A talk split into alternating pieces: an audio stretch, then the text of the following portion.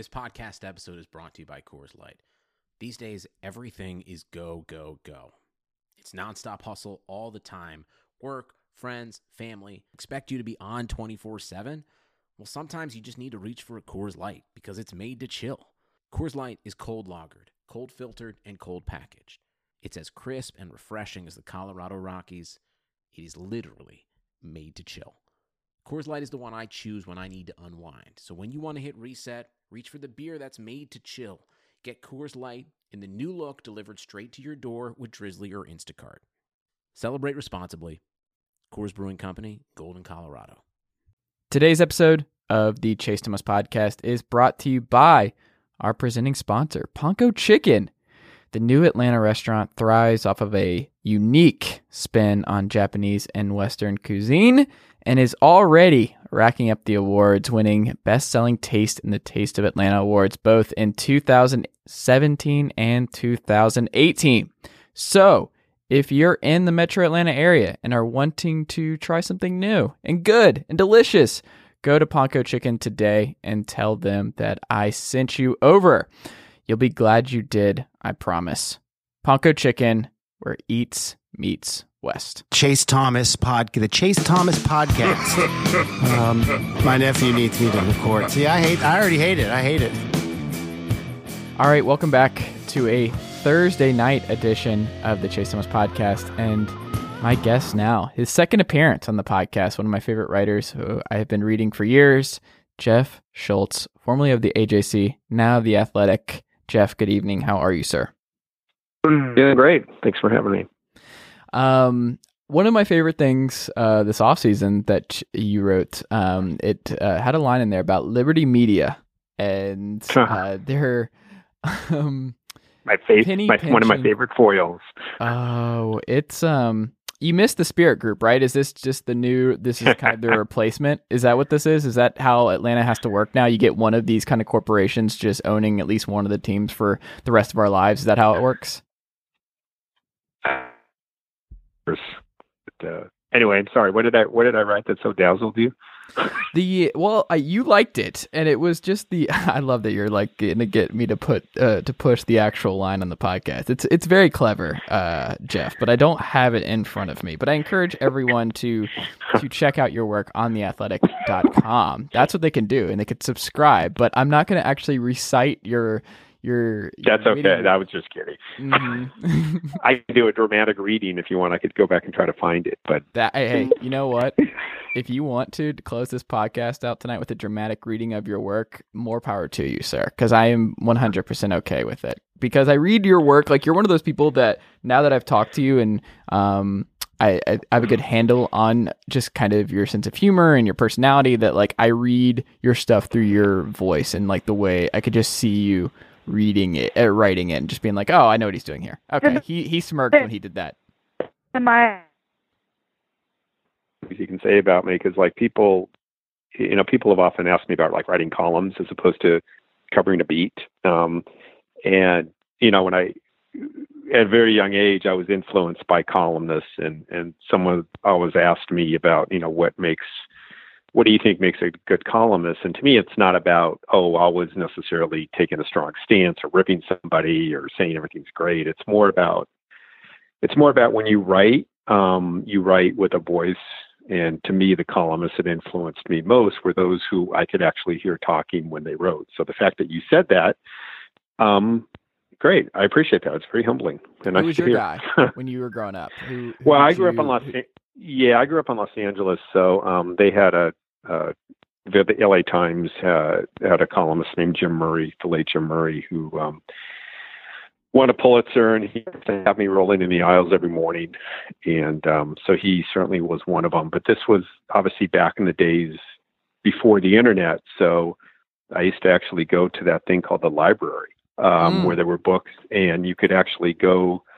They they would have out of town newspapers there, so I would read, you know, New York Times, Chicago Tribune, papers from Detroit and Boston, and just to read the columnists. And those were the guys who tended to influence me the most. Interesting. Yeah. Now we just have Starbucks where we can go in there and pay like three dollars. Yeah. Yeah, yeah, and your laptop basically, yes. Mm. do you prefer? Do you still get hard copy of any paper, or do you do everything digital now? Um, I I got hard copy um, throughout my time uh, in my life and career, uh, including the AJC, and then frankly, after I left the AJC, I cut. I mean, I still subscribe, but I get hard copy now only on. Oh, not, not because I dislike the AJC or anything like that. I still have a lot of good friends there, but unfortunately, the situation in sports is that deadline print deadlines are so ridiculously early now and and obviously the majority of sports events are at night and so the print product of sports is is not nearly as good as the online product and as strange as it sounds and so i i just thought it was sort of a waste of time to be to be um getting print during the week. And frankly, my wife and I are both so busy during the week that really the only time we get a chance to really sit down with the paper is on Sundays. Okay. Are you still um, reading so, the Times, but, the Post? What are you reading? Uh, I read everything. I'm all over. I'm, I'm on the internet. I read.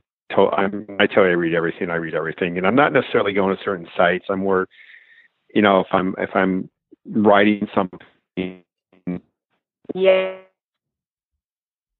Uh, Beth's website. Um, the great thing actually about being in the athletic on the athletic and you know subscribing to the athletic is I'm suddenly on a national website. So if I'm writing about somebody that might pertain to, let's say, Boston, I could go to the athletics backslash Boston and read what you know the Boston writers have have written on them, or or I mean, it's kind of cool that way. I'm I'm part of this sort of. We have over 300 people now that I think uh, the athletic has hired. So, um, so yeah, I really, I, you know, I've been in this business a long time. I'm really old, and so I, I have friends around the country who write for different outlets, and so I, I, I sort of gravitate to the ones I know and or research subjects, um, you know, based on that, based on okay. something I'm probably writing writing about or thinking about writing about. Did you read Dan Jenkins at all? Because he was before my time. Uh, I uh, I wasn't a, I mean, I subscribed to Sports Illustrated like everybody else. Um, I didn't grow up necessarily a huge golf reader per se. Mm-hmm. I didn't golf as a kid. So I probably didn't read him as much as I read others, but I certainly read him, you know, when he wrote college football, they had the great, they had a great cast of writers for all of their sports. Um, and, um, but I didn't, like I said, since I didn't read a lot of golf, I probably didn't read a lot of him as much as some other people did but obviously uh, amazingly talented writer. Um, and I, I think a writer that a lot of people sort of try to emulate. And his daughter, Sally Jenkins of the Washington Post, is uh, is is obviously equally talented. She's very good. Yeah, um, made it to ninety though. Good life for a writer. Yeah, yeah, absolutely. I, you won't see me writing at that age, and you know, I worked on a staff with Furman Bisher, who wrote Furman Bisher, who wrote to that age, and I, I don't think you'll see me do you not want to, or you just don't think you will?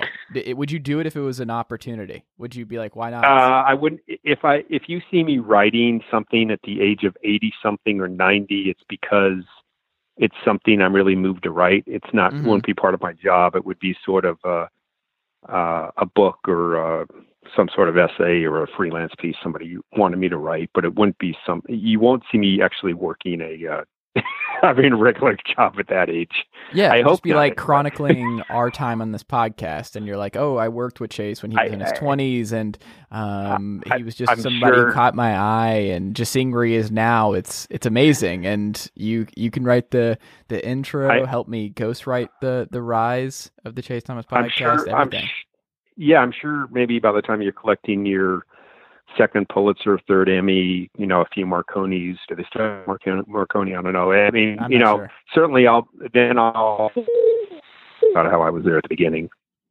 Yeah, there you go. See, Jeff, I'm not kidding. Like this is this is the long term partnership. I mean, I had ulterior motives when uh, I asked you to come on the first time. I was like, I want to build this rapport so it's not a tough ask when down the line I need you to to profile me on the athletic of uh, the Chase, Chase Thomas experience. Like you just you gotta you gotta you gotta get with it. So I appreciate. I, you I appreciate on. that. Well, well, you know, I'll I'll sign on just as you sign a check. How about that? It's um, it's an IOU, and those are just as good as money, sir.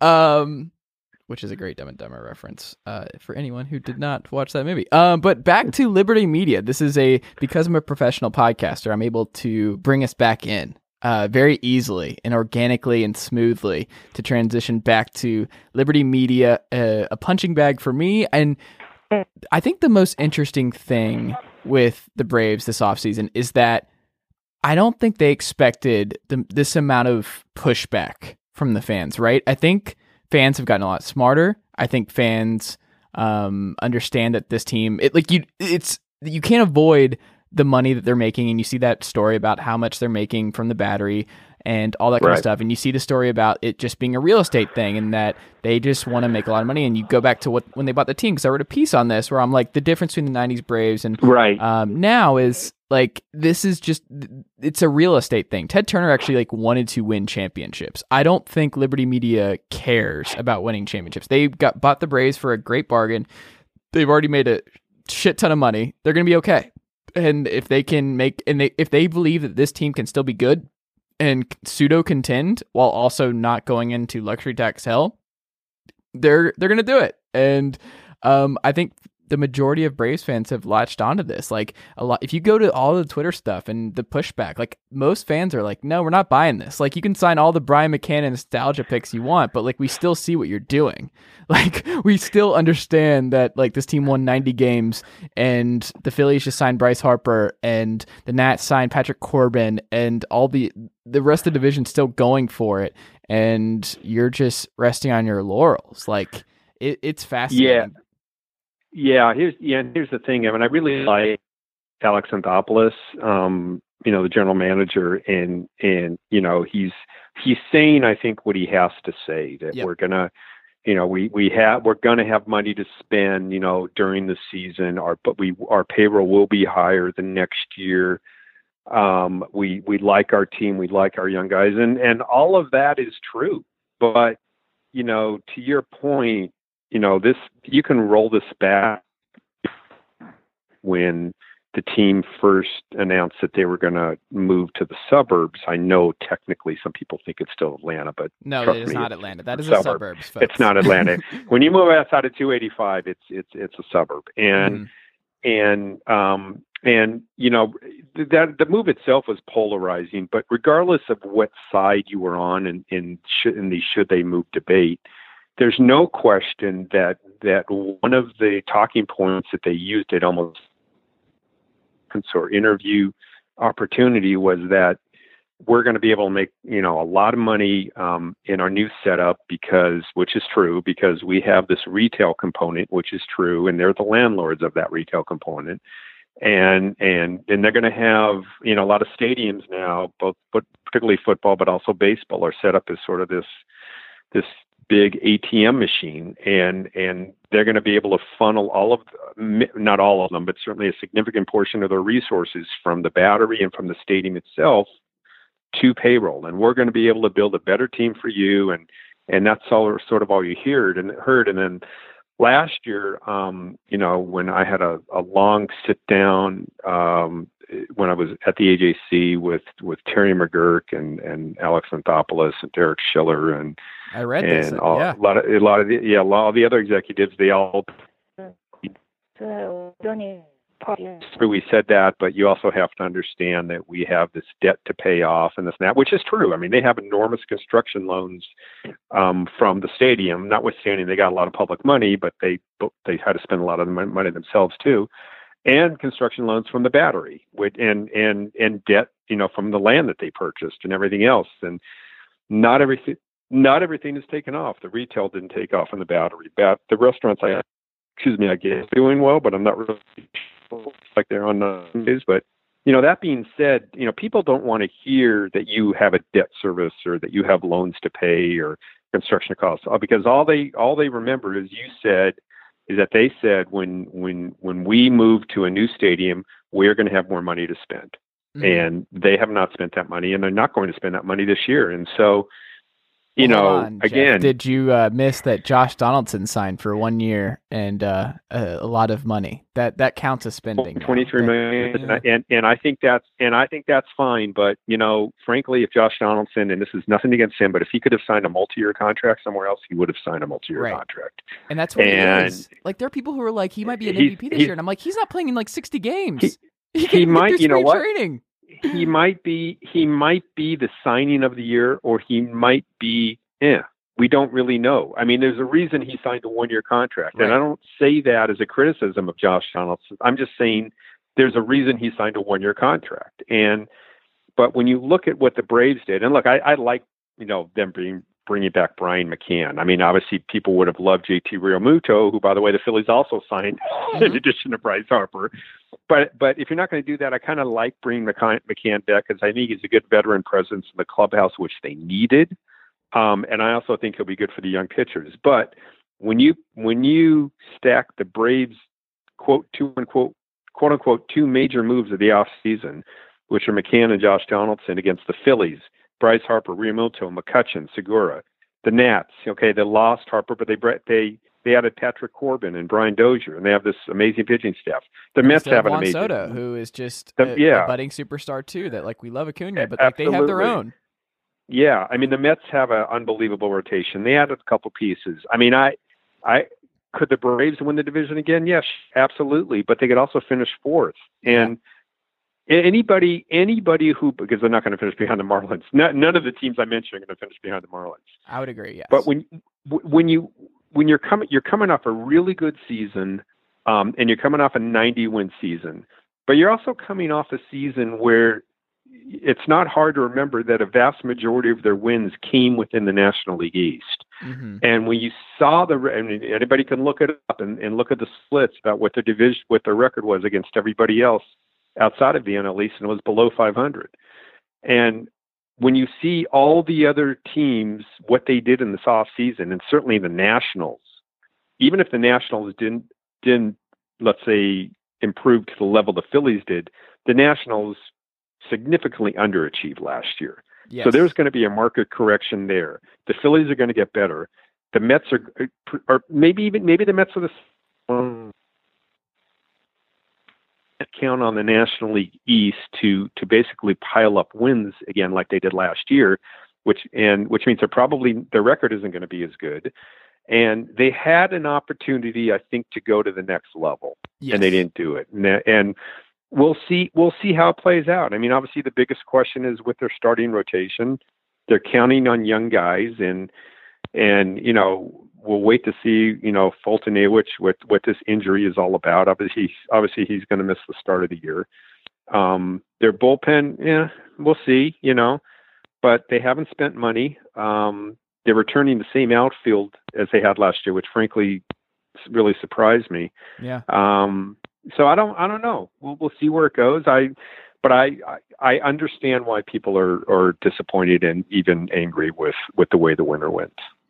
And they're just it, it's just not a it's not a great strategy to just be like a team that we all pegged like all a lot of smart baseball people pegged as what a 70 something win team last year before the season started and to bring that team basically back and just hope that your young guys all hit like that's the funny thing about them they're like Right. all right so the braves are gonna build off their 91 season by um, getting another all-star nick markakis here uh, josh donaldson playing 150 games minimum and uh, 19 of their young prospects hitting all at the same time. There's a reason that most prospects don't work. And there's a reason that you I think you have to have like this nice mixture where like the Red Sox, the Astros, the Yankees, like a lot of those teams mix it up a little bit where they're not just completely young prospect heavy because a lot of those guys just don't work out. Like look at uh, across the league a lot of teams that kind of went down that road and it's just really hard to be sustainable when that's your model and like I, I just fear that they're kind of more of like the Diamondbacks and maybe even the Indians and the Pirates, where it's like, I think their goal is to not be awful, but also not spend enough to win the division every year. And I think that's just going to annoy fans. Like when you open this, open this new stadium and you talk about all these profits and it just, this is a team on the rise, blah, blah, blah, blah. I, I just it's going to be interesting if they finish fourth. Like what happens in I'm with you on AA. I don't think this is a him problem at all. I liked him in Toronto. He's a good general manager. It's not his thing. They're putting him out there and he's having to answer for his bosses, and I'm sure that's not an enviable position for him to be in, but yeah, I think it's more than fair to criticize how the Braves operate, especially it's it was honestly kind of arrogant to me they're like, we have enough young guys. We can get Markakis back. He'll be fine. Josh Donaldson will be healthy for us. Like, who cares? The Phillies signed Bryce Harper and um, everybody else, and they traded for Realmuto. Who cares that Patrick Corbin and that pitching staff with Scherzer and everybody else in the Nationals are going to be good this year? Who cares? We're we're still the Braves, and we have Acuna coming up. And Yeah. Ozzie Albies is going to bounce back, and he'll hit lefties again. And Dansby Swanson, remember him? He might be good. No, it's not how this works. God. Yeah, you know, it's funny because I, I think for a long time the Braves exuded arrogance. Sometimes it was deserved, and and you know, in more recent years it wasn't deserved, but they they, they were just arrogant. And I I don't know how much of it is that. I don't know how much of it is denial. Um, I don't know how much of it is they really really believe that they're doing the right thing with the young pitchers now. Or I don't know how much of it is is like, okay, we know we're lying, but this is this is our situation and we can't do anything else. Yeah. Um, I think the real, I think, sense. I think test will come if they don't start well. What do they do, um, and how quickly do they do it? And um, will they be able to respond with a significant move? Because uh, obviously, they're still incredibly Dallas Keuchel and Craig Kimbrel are still out there as we're as we're taping this podcast, and starting the start of the season is two weeks away. Um, but yeah, I don't, I, I don't know.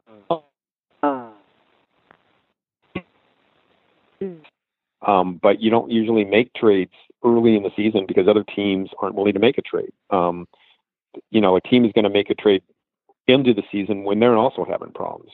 You're not going to get a general difference maker via trade early in the year. Not usually in the first month, often not even the first two months. I mean, that's really what the off season is about. Could they make deals before the deadline if it's a close race? They could. Um, they certainly would have the pieces to do so. I think that's kind of their their strategy right now. Um, they think they're in a better position to make moves toward the trade deadline than than other teams, but that's just a really dangerous game to play. And that, but that's that seems to be sort of what they're doing right now. Yeah, um, it should be interesting, but it um, I, I will say it just makes me feel good that the Braves fans are all just like, no, we're not accepting this. I'm just glad they're not accepting it and rolling over. There, I'm glad that there is actual animosity here and kind of a pushback of like, oh, um, this is not okay, and uh, we're not going to stand for this. Uh, this is dumb. Mhm. So it should be it should be interesting to see how that works. Um, another team in Atlanta that's having a weird offseason, the Falcons. Um, Yeah. I picking up the Beasley stuff is weird, and Dan Quinn tying his his wagon to uh, Vic Beasley's resurgence this year was is really interesting. I guess um, Grady Jarrett and his contract's weird. Um, Robert Alford is gone.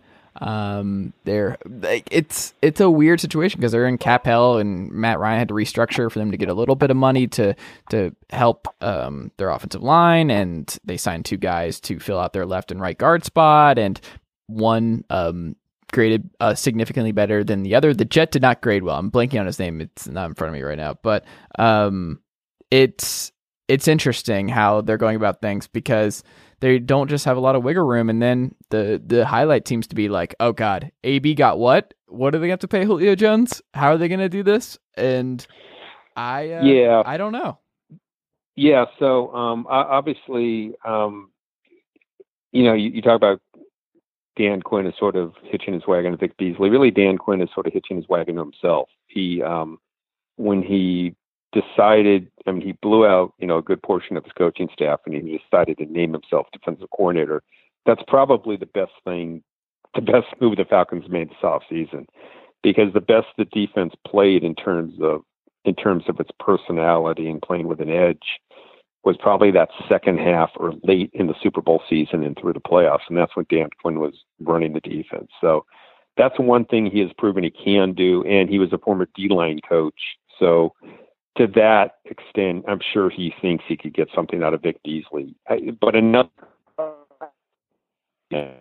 I addressed this um, in a recent uh, column about the Falcons salary cap situation and the Beasley decision and everything else in an interview with Thomas Dimitroff is is people have to understand sometimes. And by the way, let me just preface by saying I disagree with them giving Vic Beasley thirteen million dollars. Okay, so I'll put that out there. Bold take. But yeah. yeah, yeah, I know. I, I, I mean, I, I, I would not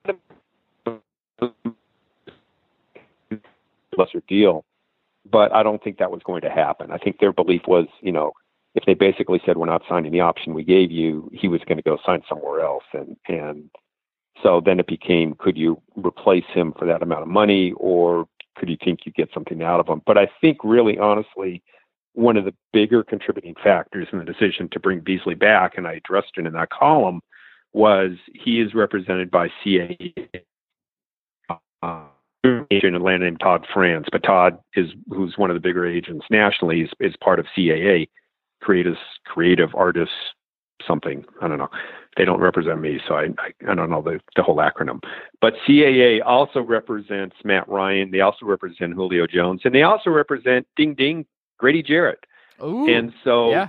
and so and so people have to understand sometimes in in world of business and sports business um and and with in addition to the fact that they represent the quarterback and the wide receiver who's getting a new contract the fact that Grady Jarrett who's the most difficult negotiation really this off season is also represented by the same Todd France you know, if you if you basically, you know, in so many words, shit on Vic Beasley and cut him loose and says say we, we either a want to resign him to a lesser contract or b release him after four years, uh, it's not going to have an impact on your negotiations with Grady Jarrett. And I don't think it would have an impact on negotiations with Julio Jones. I, I, I believe that deal is actually going to be relatively easy for them to do from the standpoint that they were they they've been expecting this for two years that they were going to have to redo Julio this year. Last year was the one that surprised them. Um, but the Grady Jarrett thing is a is a really difficult negotiation. That's um, one of their two or three best players. He was a low draft pick, and so he's taken a quantum leap in his salary. Mhm. And and it's it's very difficult in those situations to find uh, what's called comparables in negotiations. You know, okay, because side A, the agent player side, is going to come up with, well, we think he's like Aaron Donald. Then I'm not saying they said Aaron Donald, but that's kind of the group they're going to be looking at. Whereas the other guy, you know, the Falcons are going to be coming up with something significantly lower. And they're both going to have really good cases. Um, but when you're talking about dollars at that level, it's really hard to make a deal. And and that's why you've seen them make some of the moves they have this year. I mean, they not only cut Ryan Schraeder, which wasn't a surprise, but they actually are going to make it a post June cut, which means they're going to have another six million dollars in space this year, which means they're going to take a massive hit next year. But that's like the 2020 problem. They're just trying to get 2019 done. Um, they didn't necessarily they didn't restructure Matt Ryan, but what they did was is they've they've basically guaranteed or they, they turned some of his salary in 2019 into a signing bonus. That's all they did. But that enables them to basically prorate the signing bonus and and create like seven million dollars in space. So and then they've cut some other players and you know you you meant you know you mentioned um the cornerback and they also cut Brian Poole, uh, Robert Alford. They also cut Brian Poole. They cut Matt Bryant because they didn't want to pay a kicker that much money uh, and they had another kicker, kicker ready.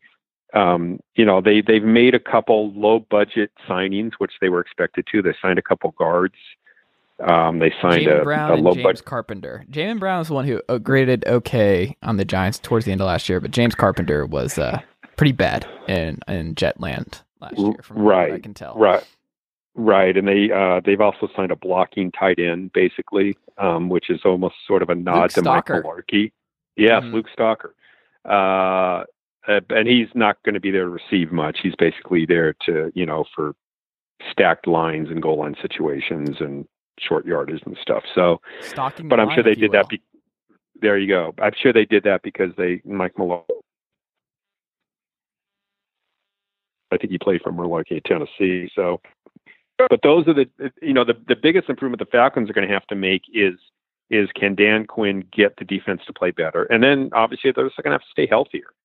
Um, in, in many respects, despite their sort of underwhelming off season, um, the Falcons are in much better shape within their division than the Braves are within theirs. Because whereas the Phillies and the Nats and even to the Mets to some degree, you know, made some great moves in the winter to to basically dwarf what the Braves did. It's not like the Saints, Buccaneers, and Panthers are doing anything um, so much better than the Falcons right now. They've all got sets of issues. I mean, the best team in the division uh, last year was the Saints. Drew Brees is 40 years old. Um, and if you go back at his game log, uh, which I did just before this phone call from you, okay. Um, uh, Brees threw five interceptions in the last six games last year, in the four regular season games and two playoffs. He only threw two interceptions in the first 12. Um, now, maybe that's a sign of him tiring. Maybe that's a sign of, oh, they just happen to play better teams in those last six games. Um, but I, I, I think a lot of people think maybe things might start to catch up with them. We're going to find out this next season. But eh, I don't think I have to say how much the Saints depend on Drew Brees, even more so than most teams depend on their quarterback. I mean, Drew Brees is the Saints and vice versa. So um, I don't again, I think if the Falcons stay healthy, which they couldn't do last year, I think they're the best team in the division, even with how little they will have done this offseason. Um, and even if they don't get the Grady Jarrett deal done, they have him signed, and they they don't want to have him signed to the cap to the the franchise tag that they have him signed to. But he's not going anywhere. Even if they don't get the Julio Jones deal done, they have him signed. Um, so it's not like they're going to take a major hit, um, and they could still add players in the draft. So um, I understand the angst and the anger and, and all that stuff. I, I, certainly understand all the talk about the, the Vic Beasley situation. But when you take a step back, they're still a pretty good team if they're healthy and if the offensive line is better than it was last year, obviously. Yeah, the offensive line's a critical thing, especially as Matt Ryan gets older. Um, he goes back to a system that he's more comfortable with. I think Dirk Koetter um, just should be a, a, an upgrade over Steve Sarkisian. He's no Kyle Shanahan, my um, my one true king, but um, he should be a step up. And uh, we can go and pencil in uh, Freeman not rushing for a thousand yards. I don't know if you've gone through uh, Koetter's running backs over the years. Uh, not good. Uh, top ten offenses, but the running backs are pretty much you get the Jacquizz Rodgers, Peyton Barber. You go through that. Uh, Doug Martin. It's it's bad. Like Dirk Koetter's running back situation. Like go ahead and that's like uh, just is that a top three worst contract in football? The Devonta Freeman contract. Well, it wouldn't have been if he stayed healthy. I mean, honestly, you know, I, and I, I understand people being real upset with it, but if if he played like he played in the Super Bowl year, it would have been fine but you were taking you were were rolling the dice a little bit because he's a running back and running backs, particularly with his running style. I mean, he doesn't necessarily run around a lot of guys. He'll run over some guys, and he he runs head first. And he's had concussion issues. And the scary thing about him is his injuries last year weren't even concussion related, which has yeah. been the biggest concern of all. Um, and so now that contract looks terrible. But if he stayed healthy, it, it would have been fine. See, I don't um, think it would have been frankly, fine either. Like, I think they could have allocated resources somewhere else. Like, you just you can find Ito Smiths and Devonta Freeman's over and over again. I don't think you should be allowed to pay running backs. It just it. I feel like it's a fireball if, you, if, on the. If you're if you're if you're king of the world, you shouldn't pay running backs. Yeah, no. I, if I was sports czar, if I was an, an, owner of an NFL team and I had a good running back, we got he was it, it was the end of his rookie deal, and it came time we're like, oh, do we pay him? No, you don't. You don't pay him. You move on and you draft another fourth rounder, and then that's fine. Damien Williams is more than fine for Kansas City. You know what you do? You scheme guys open. The reason Todd Gurley was a lot better in Los Angeles this year than two years ago with Jeff Fisher is the scheme changed. That offensive line was incredible in Los Angeles. They opened up things. They pushed him outside. They pushed something where Todd Gurley was able to be more effective. Like the scheme, like New England does this maybe better than anybody else. Sony Michel was w- basically walking through wide open running lanes in the playoffs last year. Like that's what you do. You don't pay these people. Like it's insane. You should be fired on the spot for paying a running back in 2019. I will die on the hill. Austin Gale and I talk about this, where it's like it's the dumbest thing. It, it hurts Yeah, to just I- let him go, but just don't do it. It never works out. I- I, I, understand that position. I'll just say, and everybody always brings up New England for almost any argument. it's like, why can't but we it's do it? true. They They- scheme these they- guys they- open. well, they know me- that they can do well, it. Well, let me just let me just say this about New England. Number one, they have maybe the greatest offensive line coach who ever lived, True. and they Yep. always have great. So that it all starts with that, and it, or and or it starts with Tom Brady. And trust me when I tell you this, the New England Patriots have made a shitload of mistakes over the last 15 years. They've made mistakes in, in play calling. They've made mistakes in personnel. They've made mistakes like any other team. But you know what? You don't know about it because they got Tom Brady. yeah. It's amazing They've how much able to one draft a guy wide receiver. They don't know how to do that. They never figured that one out. Go back if if people actually went back and looked through some of their personnel decisions and draft. I and, and again, we're ta- I, I realize we're talking about one of the two or three greatest franchises in the NFL, not just in the NFL now, but in, but in any era. And and so I don't mean this to come off as a criticism, but they make a ton of mistakes people don't even notice. They just assume the Patriots do everything right because they win all the time, but they largely win all the time because they have Tom Brady. And as great as Bill Belichick is, Bill Belichick wins in part because of Tom Brady. Um, as great as Bill Walsh was, Bill Walsh won in part because of Joe Montana. Now we could have this debate all day about who's more important, but I got news for you. When Tom Brady's gone, and he's going to be gone pretty soon, watch what happens to that franchise. And everyone okay, though. they're going to. They won enough. What- I think they're fine. Okay, that's fine. Watch And- what but I- happens. I You'll will- see. Everybody will see. The Patriots will finally stop going to the Super Bowl. Oh, they'll they might And- be okay. They're that. Oh my God, you'll see. Yeah, And- eventually and you Tom are right, Brady by will play way. like a forty-something-year-old quarterback, and it'll be sad. yeah. But I think they got And- en- I got they they got enough out of him. I would say. I think they're pretty content with got the. I Tom would- Brady, I- uh, Bill Belichick. I era. think they've got. I think they've got enough out of them.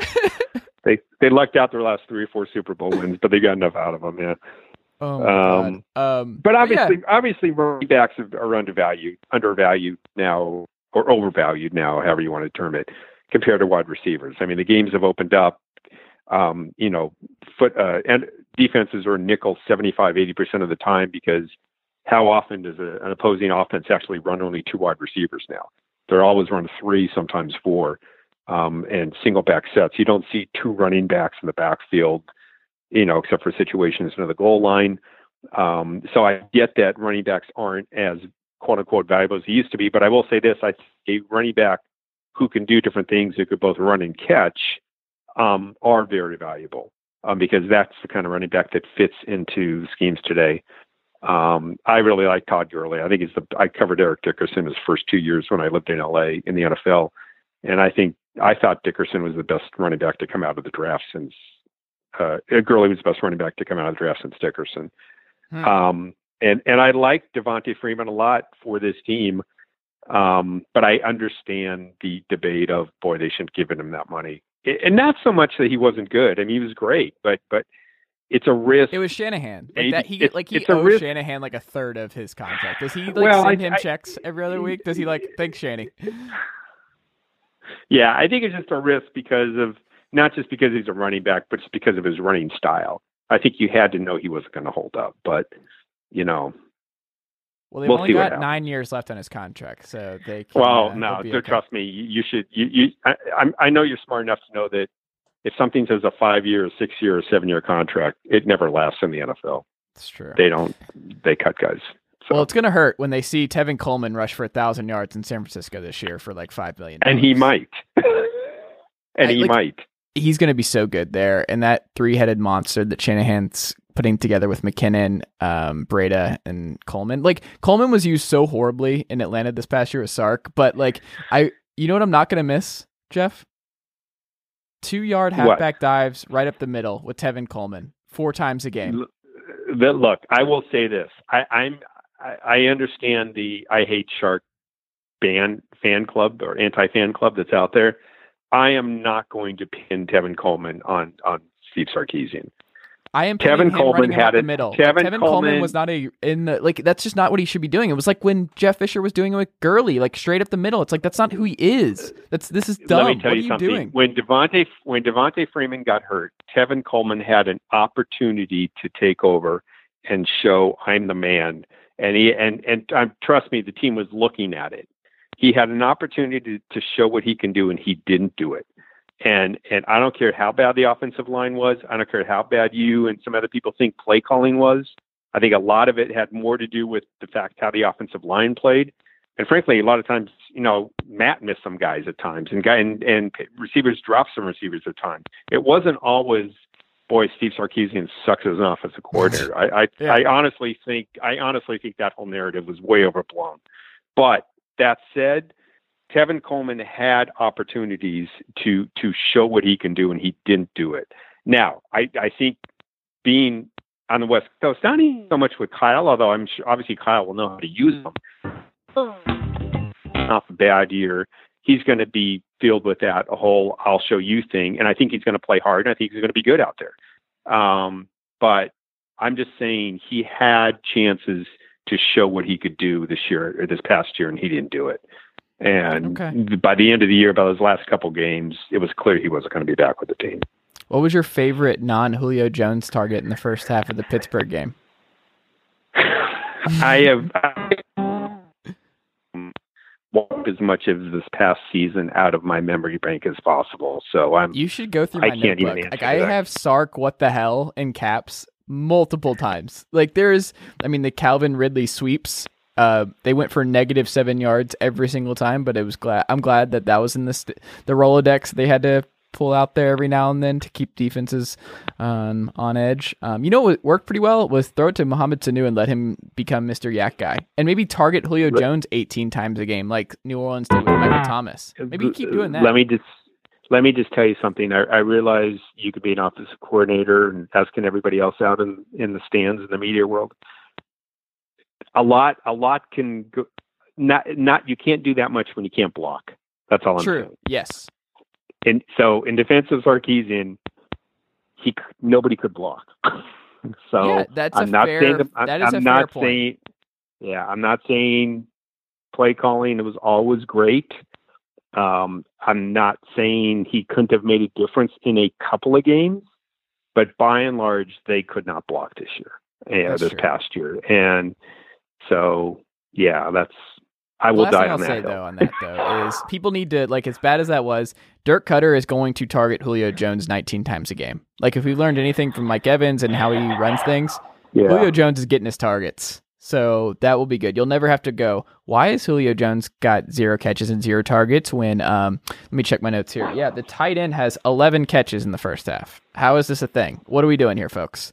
Um it uh I'm not going to miss those days. Um the last thing and then we have to go. Um the Atlanta Hawks, a very divisive divisive situation there still with the Luka How so? Doncic. Oh, it's uh there's this oh, player oh called that oh Luka the Doncic Doncic. trade Yeah. Um Luka. so now the new narrative is that like both teams won, which I'm going to push back on because what's really happening is the Mavs still won the trade. Like they got a transcendent player who's already like he could be a third team All NBA guy already. He's averaging he's been great all year and Trae Young has been great since about late December to now, especially post All-Star break. It's great. Um, he's one of the worst defenders in basketball. His defensive real plus minus is still just a train wreck. He's still going to get destroyed on screens. He's shooting a lot better, which was my biggest concern. Is like they were not freeing him up, and um, it's like if he's not shooting and he's just a, an amazing passer, like that's that's fine. But this this is a huge problem because if he's not at least Damian Lillard, there's no shot at this trade ending up being any kind of uh, paying any kind of dividends for them. And now they're like too good to get a top kind of guy now. So this is their core. And my thought was like, oh God, I know what this team is now. Like they're kind of going to be like that Hawks Budenholzer team where it's like they're going to win a shit ton of regular season games over the next like five to seven years. Like they're going to win a lot. And they're going to be cohesive. John Collins and Trae have so much chemistry, and I love John Collins, love Huerter. That group loves playing with each other. The chemistry's great, and they have nobody who projects as a top 20 NBA player. None. Like none of those three are going to be top 20 NBA guys. That they're not going to be needle movers. They're not going to be supermax guys. It's just not. They don't have that kind of upside. And now you're kind of placed out of the Zion, RJ Barrett kind of sweepstakes. So it's like, oh, what do we do here? And then you have like, well, the Mavs pick. Well, great. If it's 11, you're going to draft a point guard from France. You can get Pape Sy 2.0. Great. Um, I. It's just it's some part of it is like yes, it's nice that Trae is not um, a train wreck, and I do love watching him pull up from 35 feet. Like I want him to succeed, but no, they still lost the trade because they got the worst player, and they're going to have the worst player for the remainder of this time. That matters, folks. Oh, am, am I allowed to talk now? Yeah, sorry, I had to get that out. I've been uh, Jeff. I have been harboring this kind of take for a while. I haven't been able to Uh, unleash that. probably not the first time you said all that stuff. I take offense to that, sir. Okay, so first of all, um, again, notwithstanding your brilliance, this is your podcast, so you're, you. you're entitled Thank to be you. right. You're entitled to be right every single time. Perfect. Um, and assuming you haven't cut my mic yet, um, I have not. you can't you you can't judge you can't judge the trade today. I realize in today's you know immediate gratification, immediate judgment world um, on on Twitter and social media by all you cute little millennials, uh, you have to you have to judge everything in three seconds. You can't judge this trade today. Uh, my contention at the time of the trade was again the Hawks were taking enormous risk. Everybody knew everybody knew Doncic was going to be better this year. Um, I would say everybody did not know that Luke that that Trae Young was going to turn out to be a pretty good player, which he definitely has been to the point that some people now think he has a shot to win the Rookie of the Year. I don't think no, he will. He does not. I that, think he does not. I Let's go ahead and nip that in the bud. No, he doesn't. No, wait, wait, wait, wait! I gave you your platform. Oh, Let sorry. me finish Okay. my point my point was that that ev- everybody thought Doncic was going to be better this year because he had played against men. Uh, he had played. He was a stronger physically guy.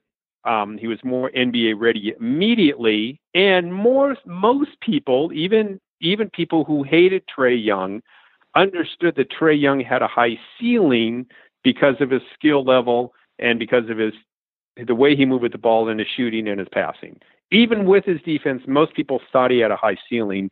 Doncic had a high ceiling, but probably not as high because he was mostly going to be the player that you saw. Um, that's that was the contention. My contention at the time was, while I disagreed with the trade, while I would have preferred the Hawks stay with keep the sure thing, which was Doncic, or the closest thing that you can say a sure thing is at the draft. If the players were even reasonably close, reasonably close, and I guess that's all subjective of course it's a decent trade for the Hawks because you get a bonus first round draft pick. Now, we don't really know where the picks are yet because of the lottery. We know how it falls right now. We know the Hawks right now are what, fifth, I, I guess. Um, but we don't know where the pick is going to be. Um, and we know that they're going to have what, two, three first round draft picks, I guess. We don't know that they can't package picks. them and move up. I think they have three three players, potentially four, really three players to build around right now. That's about as much as you could have expected at this point of the rebuild. Um, they got a ton of money and cap space to, to, to use that word again um, to spend in the future. I really like Lloyd Pierce. I do Um, too. I think I, I think I, I think I like Travis Schlenk. Um, I really like Tony Ressler from the standpoint that while he made mistakes early and he admits those mistakes, he really wants to win and he will spend money. He has spent money. He spent an enormous amount of money off the court, off the court with the practice facility and and the developmental team and and and the Phillips Arena renovations, even with the game. I mean, he really made a lot of improvements around the franchise that needed to be made. And I think those are all good signs. I'm actually bullish on the Hawks' future. I don't know how how good they're going to be able to, how much they're going to be able to improve themselves this offseason. Um, obviously, I'm really looking forward to see what happens in the draft lottery and the draft. Um, I'm hoping in the next two years that they will be able to add a significant piece in free agency. Obviously, they're going to have to overpay relative to what other teams are offering. But I think if you get the right guy, the thing about the NBA is there's only five players on the court at once. Last I checked. Mhm. And so you can get, unlike football and even baseball, you can get pretty good pretty quickly um, just based on the fact that you don't need to add seven guys. Okay. And you've already got three core pieces. At least two of them are starters. And so, but you've got three guys for your, let's say, your rotation of, of seven. What? I think all yeah, well, wait, starters. you got to wait to see. Potentially, all three are starters. You got to wait to see who else they would get in the future. But my point is, you've got three guys for a core of of let's say your general rotation core of seven or eight players. Yeah. So that's that's pretty good right now. Um, and uh, again, I don't think anybody could have expected anything worse at this stage. No, Uh, they're I'm exceeding not, I, expectations. and I I'm not going to Schlenk declare. I'm not it. going to declare the. I'm sorry. What? I bet you Schlenk is mad about it. Like they've won too many games. Like this team is actually better than I think he even expected they would be. I think I think yeah, I, I think you're probably right. There's sort of that um there's sort of that weird both sides of the coin thing. You want to lose, but you also want to see guys get better Right. and you all want to see the potential and you want to see the potential in guys and you want to know that your co- the head coach that you've sort of staked your career on can coach. Yes. Well, we know that we know that Lloyd Pierce can coach now.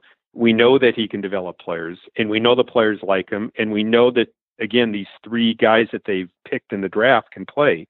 Those are all positive signs. The flip side is, damn, you've won you've won some games, um, but they're still gonna. I, I I don't see them dropping out of. I don't see them dropping lower than fifth.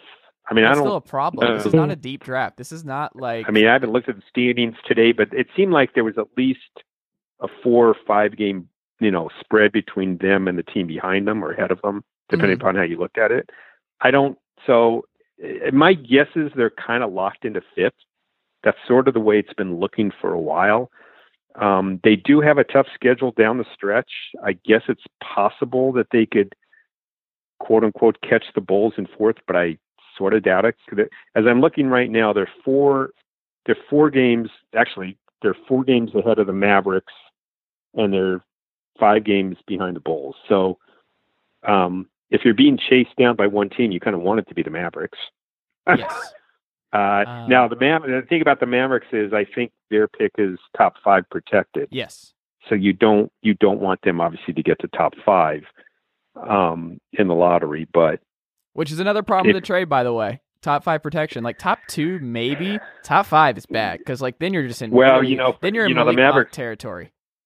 you know the Mavericks weren't going to make that trade. They for a long time when they were pushing that it was going to be top ten protected, and so for what it's worth, it was only because they the Hawks pushed and said no, we're not doing it unless it's at least top five. That's why they finally made the trade. So. Well, I've got great news worth. for you, Jeff. I've been holding this part in too. Um, that was great, very optimistic. I I, I, I appreciate the optimism about um, Atlanta's future. Um, two things. Just calling One- it like I see it. Yeah. yes, Luka Doncic, and this is December nineteenth, two thousand eighteen. Oh, more about this? Mhm. You're not So- done? No, I'm not done. Luka Doncic, because you know what? It, you know what makes me mad, and it's going to make me mad for a very long time. Is I was going to be a season ticket holder. I was going to go to every Luka Doncic game. It was going to be my guy in my 20s. That I was like, I No, will remember No, watching this dude. Yes, I no, was. you weren't. You're just Luka the guy my who dude. said you were gonna. You're just the guy who said you were gonna do that. But No, you weren't gonna I'm not. The character assassination has to stop here, Jeff, because if you're going to write the forward in my book or you're going to write the bio, like you can't be attacking me this early and just uh, I I'm not a man of my word. I am definitely a man of my I word, sir. I could, I, could write the book that people would want to read, which would be the truth in the unauthorized version. no, um, I'm looking for a PR book, not the truth, uh, Jeff. Um, know, So Luka Doncic was I, I would have gone. He was my dude. I I have people around me who saw me when we when they drafted him. Number three. I lost it. I was like, I cannot believe the Kings did it. I cannot believe the Suns did it. He's just there. And then they traded him and I I it was it was just demoralizing. And I just I've never gotten over it because guess what? Luka Doncic scored his 500 point last night. Remember, this is from December 19, 2018 on Basketball Reference. He is now 514 for his career, as well as 188 rebounds and 134 assists. He's the second player since 1983 to reach 500, 150, 100 by the 28th game of his career, which I to guess the only other player to ever do that in the NBA. yeah, yeah. You know the thing I, I, I love about some of people in your generation. You know, mm-hmm. you you throw up all these great analytics and metrics and numbers to try to make your case. If he's so great, how come the how come the Mavericks are have the sixth worst record in the league, right behind the Because they play in the West and they lost all their pieces when they traded everybody for Porzingis. Oh, okay. I'm sorry. I just figured that he was the he was what what did you what did you refer to him at the top of this conversation? A transcend transcend what was that word you used? Transcendent. Talent. Transcendent player. Yeah, Mhm. yeah. I just figured a guy at that level would be able to carry the world. Look, he's Right. carrying. I mean, Michael Jordan carried the world. Wilt Chamberlain carried the world. Well, I'm glad you mentioned Michael. Jordan. Why I'm can't you Why mentioned- can't Luka Doncic? Why can't Luka Doncic carry the world? So I'm glad you mentioned Michael Jordan because if Doncic's season average right now, where he's doing 26 and five, um, Hold on. Are we Are we going to go on the? This guy's going to have to be as good as Michael Jordan track now? uh, I mean, he can we roll it out? Yes. Okay. I won't do it. I will, Um, I don't. I don't try to write a guy off in year one, but I will say right now he's not going to be Michael Jordan. I feel comfortable saying that. Can't say it for me. Um, if Doncic, so right now he's on pace to hold 26 and 5. The only other person, had, there's only two other people that have done that the rookie years Michael Jordan and Oscar Robertson. Not even LeBron did it. LeBron averaged 25 and 5. But yeah, so he, it's just Luka's incredible. He's in Oscar Robertson, Michael Jordan, LeBron James rookie territory, and uh, Trae So you're is saying, not. so you're so you're saying Luka Doncic is going to go down as one of the 25 greatest players in NBA history. I, I don't think he's gonna be Michael Jordan, LeBron, but I do think he's. Um, Are you saying he's yes or no? Is he going to be one of the 25 greatest players in NBA history? Yes. God, you're an idiot. I don't think so. People say that until it happens. Do you think Kevin Durant already is? Because he is. Do I? Yes. Kevin Are Durant you, is. are you saying you think Luka Doncic's going to be as good as Kevin Durant? Yeah, I am. I think he is. Unless barring injury, you have to. You know, I will say this at the top of this podcast. I really had hopes for you and your career. You've lost all hope. So is the book canceled? I, there was never going to be a book. What? Oh, Jeff. Say it ain't so, Jeff. Say it ain't so. There wasn't even going to be a maybe a graphic novel, Now you're just being hurtful. Now you're just which being we used to buy, which we used to call comic books. Mm. I think they're a little bit different. There's a little bit more. I think it's like an a way of getting around reading comics as an adult, as you call them graphic novels, right? Like it just That's sounds. just what your generation. That's just what your generation would say. Yeah. You're just okay. attacking the generation now, and I I cannot wait for us to uh, kick back and 15 years from now, and uh, you look at Luka Doncic's career numbers, and you're like, oh god, he was right. He's a top 25 all time player. Yeah. Okay. So if he averages 25 and five for 15 years, you don't think he falls in that category? You think with him, Porzingis? Let Yeah. get back to me in 15 years. Okay. Luka Doncic is already a Hall of Famer, by the way, folks. He's already a I, Hall of I'm Famer. sure he is. I know he is. God, I, I, I just, I can't do it. So no, the the Hawks. That's how we're ending this. The Hawks still lost the trade because they didn't get a top twenty-five all-time player. That matters. It's it's your it's your podcast. Jeff, what can we read from you on uh, the Athletic this week? Well, nothing this week. I, I I I was trying to take this week off, but then you kept calling me. So Are you ever doing But this next podcast week- again? uh, I haven't decided. Yet. Okay. I don't know. but next week I will be I'll be writing things on uh, the Falcons and Georgia football and the Braves. Probably we'll Okay. see. We'll Is there going to be any. Luka Doncic coverage next week? I don't know if there's going to be any Don- Doncic coverage next week. I might just hold off until the Hall of Fame ceremonies before I write about him again. Oh God, I'll see. I cannot wait for the first floor. Like it just, what what is it going to take for you to join the Luka Doncic bandwagon? I, I'm I'm not the bandwagon type. I just write columns. You know that. That's true. That's fair. Jeff, it's always a pleasure. Thank you so much for taking the time and thank you for agreeing to write my book. I know you were souring on it a little bit at the end of this podcast, but I think this uh I I think we're we're back on the same page now. I, I think, right? Yeah. I'm very persistent, Jeff. I I, didn't- I think I know you you figured that out. Um, and thank you for being good sport as I just unloaded on a Luka Doncic rant and uh, did not hang up the phone. I, I appreciate that. Okay. Thanks, man. Have a blessed day.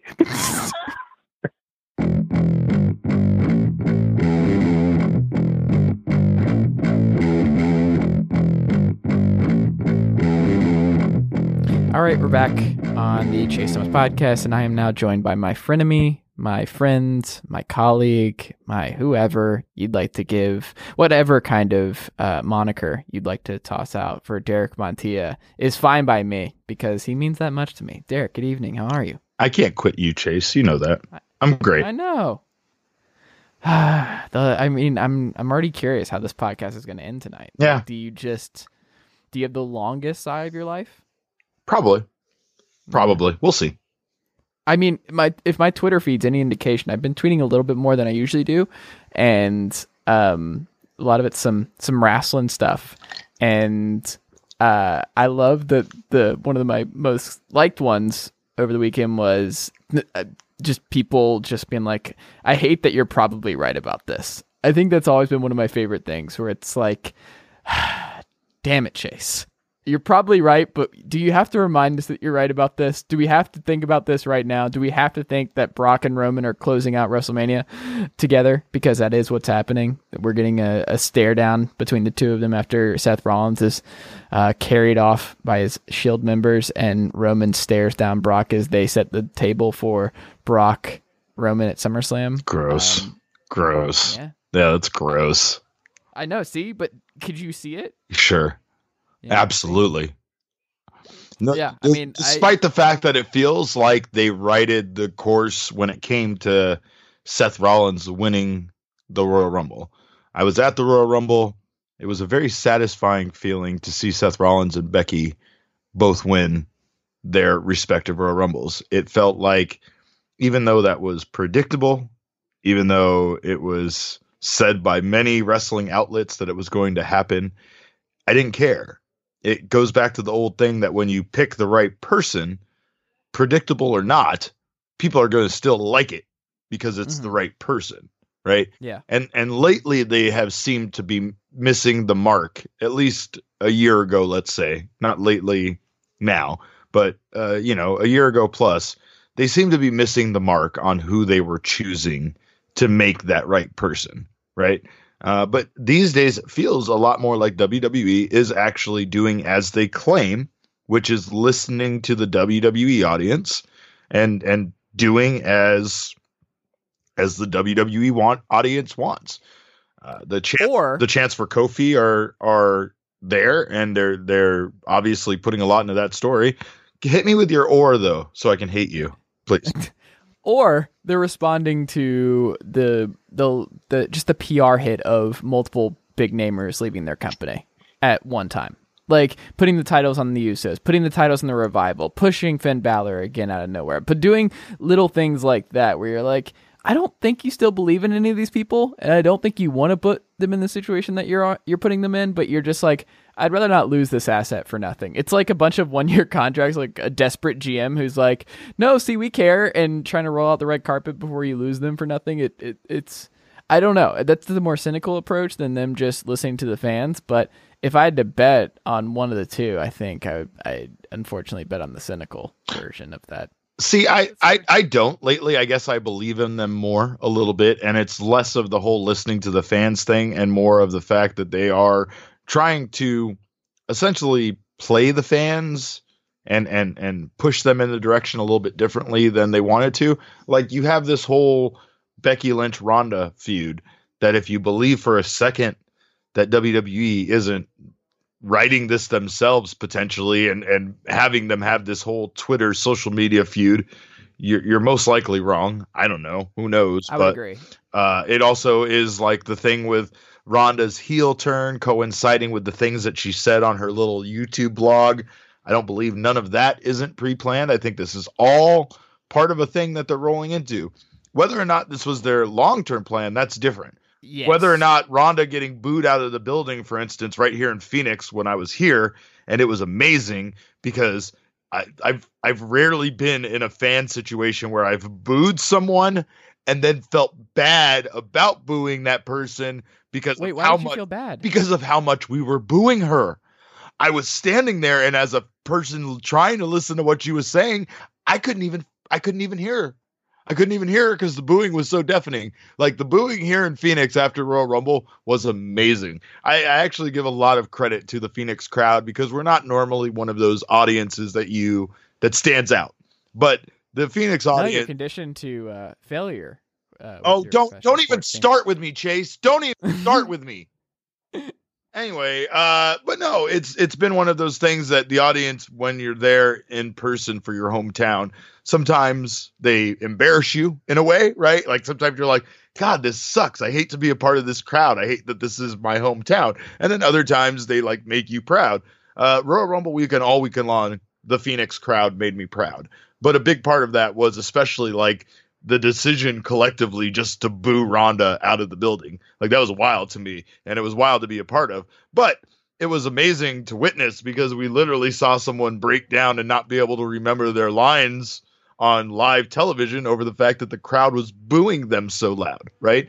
uh, the way that they did everything with Ronda was the perfect transition, and they just leaned right into that. And it, and it was well, it's a better it's character, right? Oh, like oh, the, better. Her coming at, down to the ring with her weird smile, and just like she wasn't a normal human being, she just didn't know. Like it was just weird. Her cosplaying as Roddy Piper was always bad, and like the, what made her cool in the last year was her wrestling. She was just a really good wrestler, and it was insane how good she was from the start. But her character as a whole was dog shit. Well, but it's because it's because she's too worried about being liked. And yes. so the thing about it when you play a heel when you're worried about being liked is you can take all of those mental like, you know, issues you have with yourself, all of those all of those doubts, all of those fears about the audience not liking you, you just turn it back and throw it right in their face and it just works really well. And you're right because I've always hated her wearing Piper's jacket outside of the first time she appeared because it's too big for her and it doesn't help her to look cool. She looks like a little kid wearing her dad's jacket or something that's too big for her. Like that there's decisions like that that need to be made in order to make someone be liked with the audience. When you look at Becky Lynch, there's a lot of really simple things they did. Yes, there's all the obvious things they did with letting her kind of be a badass and say what she did say and and turning Vince against her and essentially having her be like a female Stone Cold. But okay, see, nope, stop right there. She's not a female Stone Cold. I'm, not even close. No, she is. She's like she's like cult of personality punk. That's no, who she is. No, no, no, no, no. She's that that might be describing who she actually is, but that is not describing the story that they're trying to tell with her. Uh, when you well, when you have her, this... no, no, no, no. When you have her arrested and taken out of the building by police officers while she's smiling and looking behind her, it was didn't Roman Reigns shot, do that a year shot. ago? Okay, but that's I know that, that has nothing. That no impact. Does no impact I mean, I, on, people on, get arrested on WWE television from time to time. I don't know if that arrested. necessarily makes any. There's a big difference though on the way they react on the way out. That was almost a shot for shot reenactment of the time Stone Cold got arrested, which is fine. But also, like, it's just I feel like when we I hear that reference, it's almost like an insult to Stone Cold because he's the most over professional wrestler of all time, and Becky's not even close. Like, it's just Stone Cold is just it's insane. Okay, so, let, like, so let's talk about that in general because I feel like this story has been convoluted. I feel yes. like that lent a lot to the the kind of there was a lot of there was a lot of steam behind Becky and mm-hmm. a lot of it got let go, but a lot of it too, I will agree with you, is not necessarily just the convoluted story. There's been ways she's acted or way ways that they've like written her into it's it. Very heelish. Well, like the, the, it's not the heelish. She sucker punched a lot of people. Like her yeah, reasoning for stuff. She's whiny. That's she's all, cheated a lot. That's all like, stone cold. None of that bothers me. None of that. Okay. It really what it is. It, it's it's a lot of the fact that she doesn't continue to reinvent herself. She doesn't continue to find new things to say.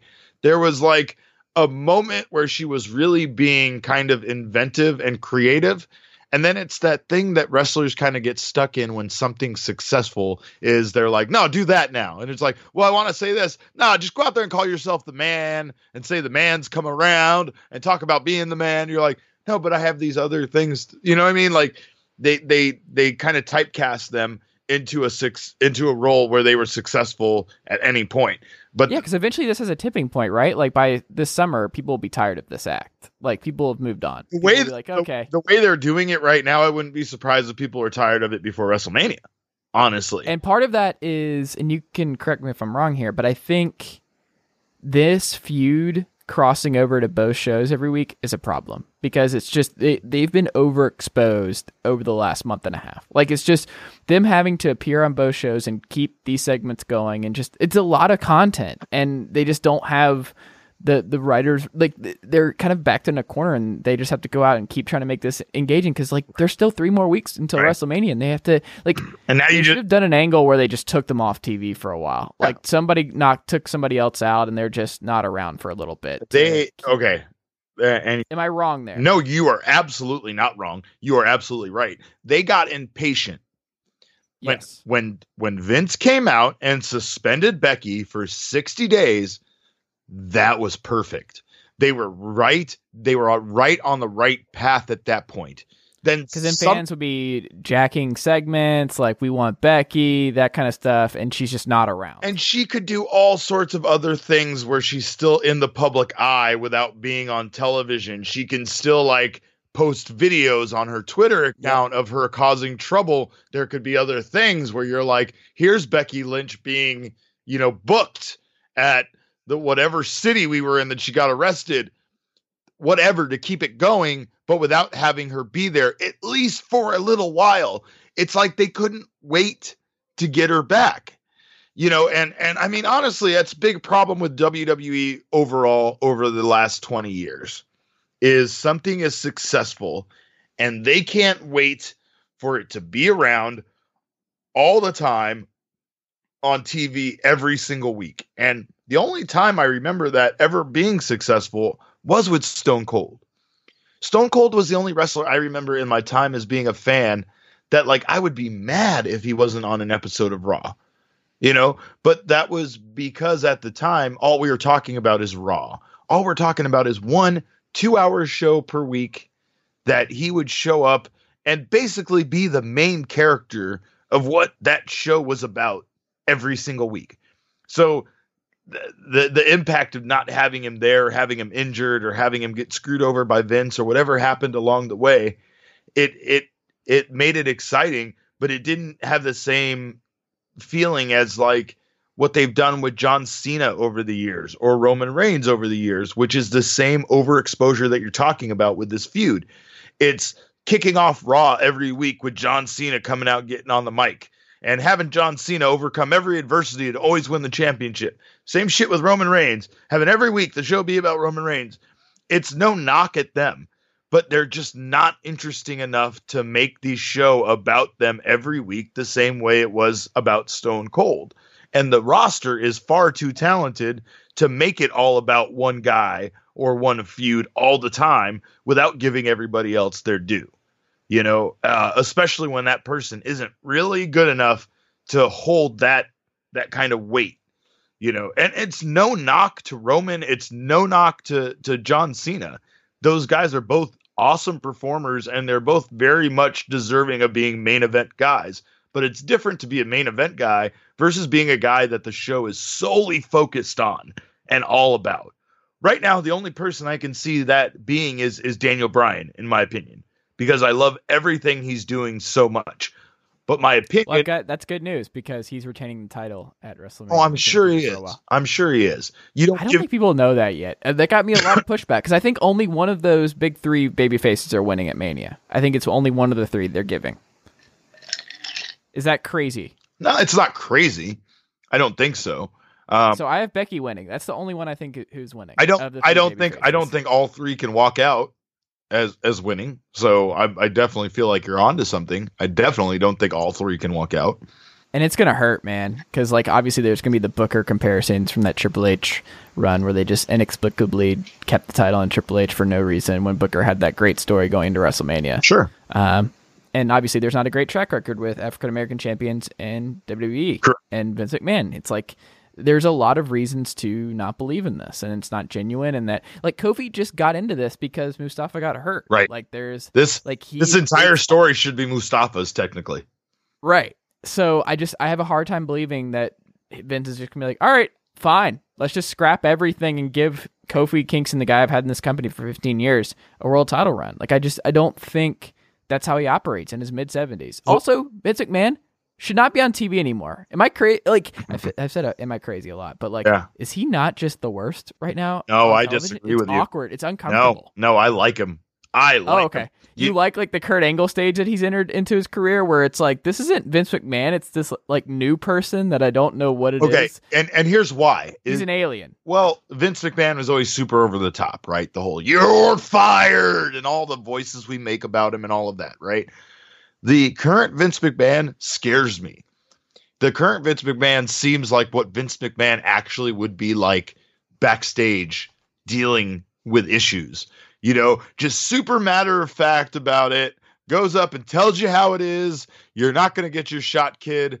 You know, you're you're a good worker. You're a B plus player. All of that kind of stuff. I thought honestly the segment.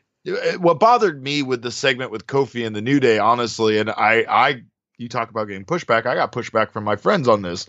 Um, I just, I, I feel like Xavier and Big E are over the top about how mad they are about it. Like, I like the way Kofi's playing it. I think that he's playing it the exact way someone who's getting screwed over the way he is would play it. And I Yeah. understand his friends being mad, but at times they're just so unnecessarily vocal that it's like, really?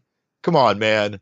If this wasn't your shit, you wouldn't be this mad about it. And so that part about it makes me go, I, but uh, uh, uh, on the flip side, not to be a hypocrite or contradict myself, at times I really have liked their their brotherhood, their camaraderie. Like after Kofi lost the elimination chamber match, and they came out and they you know sat with him on the stairs and and and consoled him and basically were there for him. Like that was to me that was perfect, you know. So it's it's one of those kind of things that you can't have. Um, I don't know. I don't know. You can't you can't have them everybody playing it super over the top, especially when they're not directly being affected. I just I get Xavier and Biggie being upset. There's just times where I'm like, oh come on, tone it down. Like you're at an 11, you need to be at like a six. You know. Um, I have, a, But I have Vince- another follow up to this whole thing. sure. Go ahead. Go ahead. Um, you're not going to agree with this, but Oh, probably not. so I would have had Randy Orton win the Rumble this year. I would have given him another one, and I would have done Randy versus AJ because I would have had AJ beat Brian for the belt, and then done this what they're doing right now. You're an idiot. You're an idiot. You're the worst Orton human so being I've ever Dude, met in Orton my is so life. good. It Orton Styles feels like a main event WrestleMania match. Um, Kofi Daniel Bryan feels like a Fastlane WWE title match, not a WrestleMania moment. And I, I love Daniel Bryan. I think what he's been doing is good, but like if you could have done Styles, Orton, like I think just the history of Orton being the longtime WWE guy on top of everything he never left, and then Styles being the long TNA guy, and obviously he brought up Dixie and all this other stuff. Like that promo was amazing. Randy Orton when he's motivated, outstanding. And the match, like the psychology. Remember when AJ was off the apron, he faked him out, and he went for the RKO and fell. Like we know that's going to be great, and people are going to be invested, and it's going to be fun. We're going to get a crazy RKO, a crazy flying forearm, like. That feels like a WrestleMania main event for a world title. Uh, Daniel Bryan as a heel go- goober versus um, Kofi Kingston does not uh, feel like that. No, we There's couldn't. not- we couldn't be more on opposite I didn't think you would agree this. with this. No, that's Yeah. a that's a that's a terrible take. That's a Thank you. terrible take. But I will say I get where you're coming from on it. It's all the focus, uh, and I will say that the longer that they keep Randy Orton without another title reign, the less and less valuable I feel like he is. You know, like Randy Orton is that kind of guy that needs to gravitate back towards the title once at least every couple of years to just keep that keep him from being just regular old whatever now, you know, Just to like prove to the fans that like this dude hasn't lost a step. He's Right. still good enough to carry the brand for a while. right Yeah. because I agree with you. He's very very good and he's very entertaining and he's very hateable. So I don't know what they're doing with him at times and I don't feel like it's his fault. Right? Like I get I could say at times that I don't know what they're doing with Dolph Ziggler, but then there's times where I could say I don't know what to do with Dolph Ziggler myself. Uh, you release him. Randy Orton is different, and I don't put him in Mhm. that same category. I, I I enjoy Randy Orton. I think he's he's always ready to go. He never seems like he's phoning it in. He's always in great shape. He can always deliver great promos, and as a heel, he's one of the best heels they have. You know, but it just doesn't seem it doesn't seem like they're utilizing him. It seems like you know Randy Orton has gotten the same kind of well let's let's put him away into like the more legendary kind of tier now that John Cena has. But Randy Orton was never overused or overexposed as John Cena was. He never had the consecutive frustrating number of title wins and you know title reigns that that Cena. Speaking of, is it too late to do Orton versus Cena at WrestleMania this year Uh, for the first yeah, time ever? yeah. At this point, yes. Oh, okay. You would have had I to. can't wait when they have had to finally do that. some sort of groundwork. Yeah, yeah. I When we finally get Orton versus Cena for the first time ever, God, it's gonna be great. You know, my favorite thing is I have a program from 2001, I believe, from a WWE event that I attended. And my favorite thing about that is like in the up and coming section, it's Randy Orton on one side and John Cena on the other for like Hmm. up and comers. Is he wearing like the? Was this the um, Overdrive days for Randy Orton? Um, I believe so. Okay, Overdrive so. Randy Orton Yeah, and the prototype John Cena. yeah. John. Cena's wearing a dumb hat in the picture, like a one of those you know bucket hats. He's an He's idiot. been wearing a dumb hat for a long time. Oh, God. Just variations of the same dumb hat. Yeah, that's true. but he's John Cena, and we all like him now. If you had told me in like 2006 that I would appreciate John Cena as much as I do now, um, because my like, do you know what? Like, so I told you what I would have done the WWE title match. What I would have done with the Universal title. You're, I don't think you'll like this either. I would have done Cena versus Lesnar at Mania this year, and I would have built the program around those two. Cena saving Monday Night Raw from Brock Lesnar. Who did Brock Lesnar come back against? John Cena. He attacked him, F5'd him seven years ago. That's how it ends. That's how the Brock Lesnar stuff ends. Cena saves the business. And we get Cena and AJ Styles raising, or actually, you know what? Cena and Orton raising their two belts to signify that they're still the best of the best. And that's how WrestleMania closes. Those two, in their Eddie Guerrero, Chris Benoit moment, they hug it out. And uh, we build to Randy Orton versus John Cena for all the titles at next year's WrestleMania. Can we be done with this podcast now? I don't want to do this anymore. The last part was just for um, comedic effect, but I, I am genuine in my I would have done Cena versus Lesnar at Mania this year for the title. Yeah. I do believe that would have been the best play. it's weird because I feel like they get that they have to start doing s- new things, um, and part of that uh, is is honestly not going the the John Cena route anymore. I think Mhm. I think John Cena it's it's weird because he's he's like Roman Reigns in the aspect that you know you appreciate him more with time. And there's I still do not appreciate the Roman Reigns character. It's already bad again, by the way. yeah. Fans are already getting like, eh, oh no. Because I was like, when this this is the uncomfortable thing about all of it. It's like we want him to be healthy, we want him to be great. He's not. His character's still terrible. Yeah. Well, It's not going to work. This is he, they haven't learned any of their like they, Vince McMahon has learned nothing from the Roman Reigns time off. Like it's the same thing. Like no, like at least give him new theme music because I think fans really are conditioned to boo that theme song. yeah, that's part of it. I mean, I can't stop but think of that YouTube video where the guy put music to it or words to it. Yeah, my friend Paul Griffin of RBI Wrestling has pitched just give him a saliva theme and it fixes the business. And I I'm not sure he's wrong.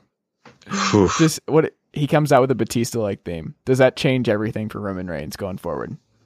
Only if, like this week on SmackDown, he ironically walks out to a song that says "I Walk Alone" and he comes with 15 security guards.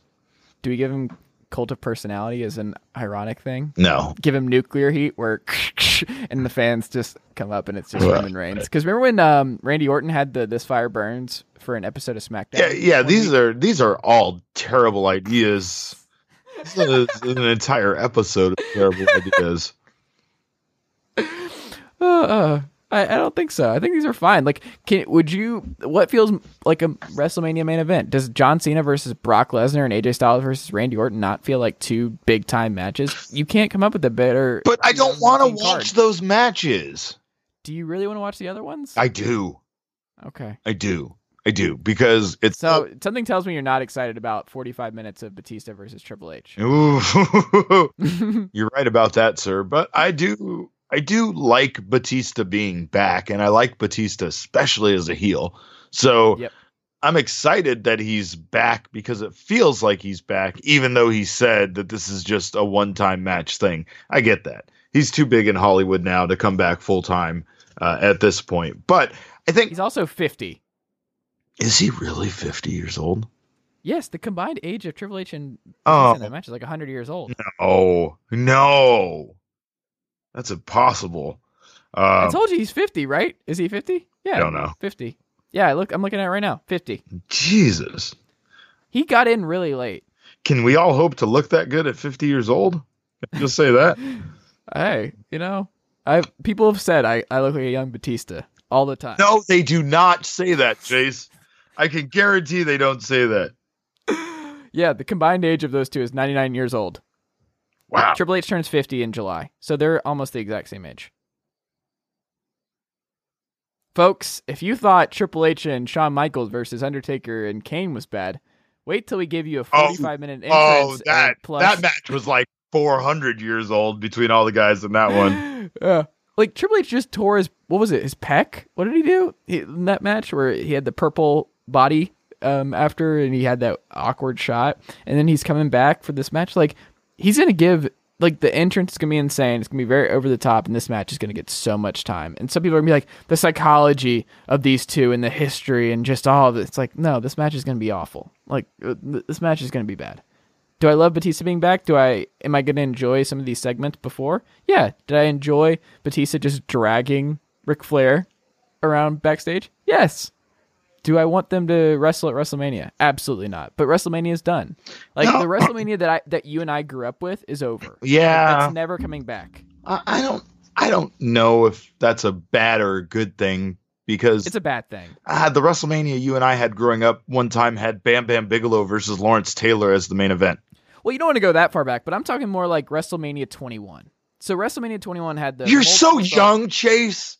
You're so young. You're so young and fresh and baby soft.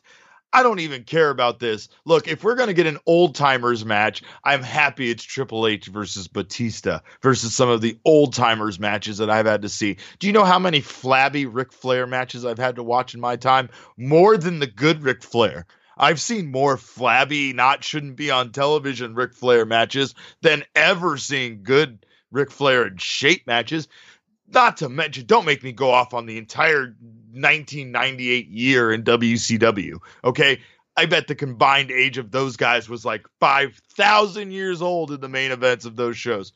This is fine because this isn't like getting WrestleMania is definitely not fine. They're getting 15 matches. Be a seven hour show. You can't make the case it's fine. fine. I'm not going to. No. I might not even watch it, but it's fine. It's fine, chick. No, it's bad. We can say it's bad. WrestleMania's been shit for years, You and know- they can't fix it You know what? because it's too big. Let me tell you something else. Kofi can't Everyone's on the card now. Kofi they have can to get win the everyone title. on the card. because if Kofi wins the title, they could totally still let him keep the hemp belt. Okay, so can I read this WrestleMania 21 card, by the way? Oh yeah, Just to show how much has changed. please. 14 years. I can't wait to hear the WrestleMania 21 card that I could recite probably by memory. Okay, give me the first one. Give me the opener. I don't Who won know. the Battle Royal? Uh, I don't know. I I Booker re- T. Booker T. Ooh. Rey Mysterio had a singles match against Eddie Guerrero. Edge won the first Money in the Bank ladder match. that's right. Okay, I I remember. Undertaker, This was Randy the Orton. one at Staples Center. Am I right? Was this the Hollywood Yes. one with all Yes. the Hollywood stuff? Big time. I'm on my Yes. way. I'm making it. Okay, Mhm. Um, so the Undertaker, Randy Orton, Undertaker beat Randy Orton in that one, and then that Kurt was the Angle, one where Shawn Michaels, that was the one where Batista beat Triple H for the and John championship, Cena right? beat JBL. There was only, there was actually zero part timers. Was that the on the one card. with that wasn't big. Sh- that was Big Show versus the. That was the sumo match with Big Show, Akebono. right? Yeah, yeah, with Akebono. Ah, did you know Akebono was born out of an egg? I thought you were about to say he was dead. Is he dead? No, he's alive. And did you know the Great Muta is his father? And I he did not know that. he got his mother pregnant by spraying his green mist into her vagina. I don't think any of this is true. No, that's those. That's that's that's that's a shoot, brother. Oh, is it? Yeah. I don't think any of that's true. That's um, but that's just the difference. It's like I sometimes think about that where I'm like, oh my god, that's what I want. I want a bunch of singles matches. I want some high rivalry feuds. I want WrestleMania to go back to being the penultimate point for guys where it's like this is our next generation or this is who the we're going to build our next year about. Like this is who it should be a star making moment not like remember these guys? And then also let's get everyone on the fucking roster on this card. That is the big that might if we could just stop with that like That's- the amount of multi to me- matches in this card is insane. To me, that's the biggest problem when it comes to WrestleMania is the need to get everybody on the card. just pay them just don't put them on the card It's- give them a WrestleMania bonus and just not put them on the card You, don't, they even get WrestleMania bonuses anymore? Is I that thought how that was the whole WWE reason. I- contracts even work anymore? I mean, if so, I'll have to call Enzo. Hold on, Enzo. He'll is there us. anybody else you could call instead? no, because Enzo is just out here like be just just gradually just being like, you know what? Uh, yeah, Vince McMahon, mob ties, all kinds of stuff. Like Enzo just does not care. Giving up the goods, huh? Well, Yeah, apparently. Um, yeah, it's it's not great. Um, you better watch God. your grease spots soon enough with a, that kind of attitude. Uh, protect the damn business. I just think that overall, it's to me, I like the matches that they're focusing on, and I am okay with them. Uh, the triple threat match, I never felt like needed to be a triple threat match, but I get why. I'm not mad about it when it comes to the women's match being a triple threat match. Uh, I just think that they tried to be so tricky and creative about Charlotte getting involved with it that that's what we were talking about earlier. That's what made that whole situation so convoluted. Um, and then again, like with Kofi, this that that Kofi situation seems so weird because again, it wasn't meant for him, yet they pulled him into it. And and I and I like the direction they took with it. Yet it still bothers me that they have the whole "you don't belong here, kid" kind of vibe to it that was obviously attached to what they would have been doing with Mustafa Ali. However, I was very much behind what they were doing with Daniel Bryan and Mustafa Ali. I thought it was really cool. yes, And had it played out, I think I would be more excited about a Mustafa Ali match at WrestleMania than I would be at, at Kofi. And the well, he's a better wrestler. Like he was so good in that triple. he was match. so good. Well, and also the thing about Ali is his story would have been I don't know, it would have made more sense. Like, you know, telling Kofi who has done so many amazing things in WWE that I'm bringing in a bigger box office and it's Kevin Owens doesn't make nearly as much sense as if you were saying it about Mustafa Ali and Kevin Owens, right? Yeah. So all the all the main points of this story have been at least in my opinion geared towards Mustafa which kind of makes it awkward. But the way they integrated Kofi and the way that Kofi and the New Day have kind of already played it up leading into this kind of make it a well-rounded story because now, you know, you got me and my friends just walking around the house shouting 11 years, you know. it's it's it's shit like that that is memorable and at least makes you invested in it. I applaud the sleight of hand they did in switching out an injured Ali for Kofi and having it seamlessly continue. But it was an accident. There's no way they expected it to be. No, no, no, no. But They're just like, oh, he can do kind of stuff like uh, Mustafa Ali. He can do some flips. He can be a little athletic. I think that's all it was. They're like, he's kind of like I, Mustafa. I don't think so though. I think that when they started realizing that they had something special is when they decided to let him just go in that spot. I don't know if he would have been the last one in the elimination chamber like he was had it not been for the fact that they had an idea that the audience was going to be behind him. I think that would have just been Mustafa. Is my point. Is I think that just, I do they too. just inserted him in. I do too. I do too. I don't think it would have been any. I I don't know. It's weird. It's like on one hand, it worked possibly better. I don't know if the crowd reaction would have been the same for Mustafa. So the way that the crowd's like chanting Kofi's name and shit, that's that's exactly what the WWE wants. And the- Yes. the, fact is, But it's also an organic rise. it's an organic rise. It's an organic rise, but that means that they still picked the right person to take Mustafa's spot.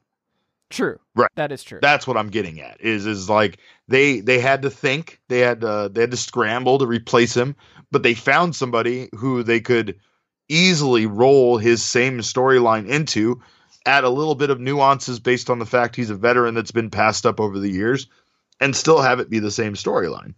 And and I'm excited and interested about it. They're telling Do you a think story. when um, the WWE injury uh, guys had to um, tell Road Dog that he was going to have to change the, the, the script and the how Elimination Chamber is going to work because Mustafa was hurt? Do you think they said, um, "Hey, uh, Road Dog, uh, uh, uh, Mustafa's hurt," and Road Dog was like, "What? Really?" And do you think they responded with, "Oh, you didn't know? Well, your ass better call somebody," and then he had to call Kofi Kingston. Can we be done? You, this is too. You are up too late. You are obviously insane. Have you been thinking think that's that this whole pod? You've been waiting this whole podcast to use that joke. I have. I thought about it earlier today. And My it cracked me up. God. I thought about that whole backstage. That could have been a whole thing. I would have loved it. Oh. Like, just had some road agent be like, "Oh, you know, Mustafa's he's not available tonight," and Red was like, "What? What? Oh, you didn't know? Your ass better call somebody. It would have been great." Would have been. If the especially if the guy did it like all in his face like that. Exactly. Exactly. Okay. God, I love to upset you with these kind of things. Yeah. It's really bad. I don't know why I keep coming on this podcast. I just I enjoy you. Yeah, I, I don't know either. It's like it's a it's a hate enjoyment, and I actually understand that. Um, the last thing I wanted to touch on before we got to go, um, I've been a big Miz guy. I don't know where you've stood on the Miz in the last couple of years, but that opening thing with um, Fastlane and just um, I, sidebar, Miz's dad, not a great actor. It turns out. Oh, not good at all. Like the people that He were there with him at all. better than It he was, it was wild. Yes. how just the lack of emotion where it's like you could tell it was almost like Vince was in his ear at some point like hey guy it's been 35 seconds can you make a move with Shane destroying your son can you make a face or like throw your hands up or something um but Shane and Miz man that was great that's like one of my favorite heel turns the last couple of years and I'm wondering because I've always been on the fence of like I just I don't think we've seen Miz as a babyface, and I just the Ric Flair stuff and the the figure four and all. Like I didn't enjoy it, and you're like, well, maybe it's could be different now. Maybe the the the tide has turned with um, the Miz, where it seems like more people respect him, and a lot of that came from talking smack and his interaction with Daniel Bryan and all that kind of stuff. Where it's like not. It's kind of cool to like the Miz when it was just like if you're one of those dudes who were just like, yeah, I love the Miz, and it's like, really, do you? The Miz, um, I I was always back and forth on that, but I really do think he might work as a babyface this time. I think it might work. Yeah, my friends were always really high on the Miz. Uh, the guys from the Steel Cage. I, I mean, I, I, there was a part where they would tell me how much they liked him, and all I could sit back and think was, "Why? What? What am I missing?" Right? Um, but you're right. This particular run, especially combined with Miz and Mrs. and the success of that, like everybody loves that show. Everybody loves him and Maurice on that show. It makes it very hard for them to be They're lovable together. They are. Like him talking about his daughter and everything. Like he's a family man. Like there's he's just a different dude. Now, my concern with the Miz, from what I've seen so far, between his interactions with the New Day at one point before he was kind of face, but when they were getting him there, and then like this whole thing with Shane, is he comes across to me as being very goofy as a face. So mm-hmm. I I would like to see a more serious version of the Miz as a face. I think we're going to get that agree. out of this Shane feud. That might even be what this Shane feud is because he was very fanboy ish to Shane this whole time. Right? That was his whole thing was he was like, come be my partner. I, I love you. You're the best in the world and we're the best together. And, you know, between the two of us, we could be the best and all that stuff. Right. So I, I think that if this is Miz's growing up moment where he's going to now kind of have an edge to him, but still be a face, I, I'm I'm for it. But what I've seen so far makes me a little worried that him as a as a baby face is just super goofy family man guy now, you know, that doesn't have the same qualities that once made him, you know, the the main event guy. It, it's weird how they took his character and made him from the A-lister in Hollywood, especially this week, to being like the hometown kid underdog in, in Cleveland.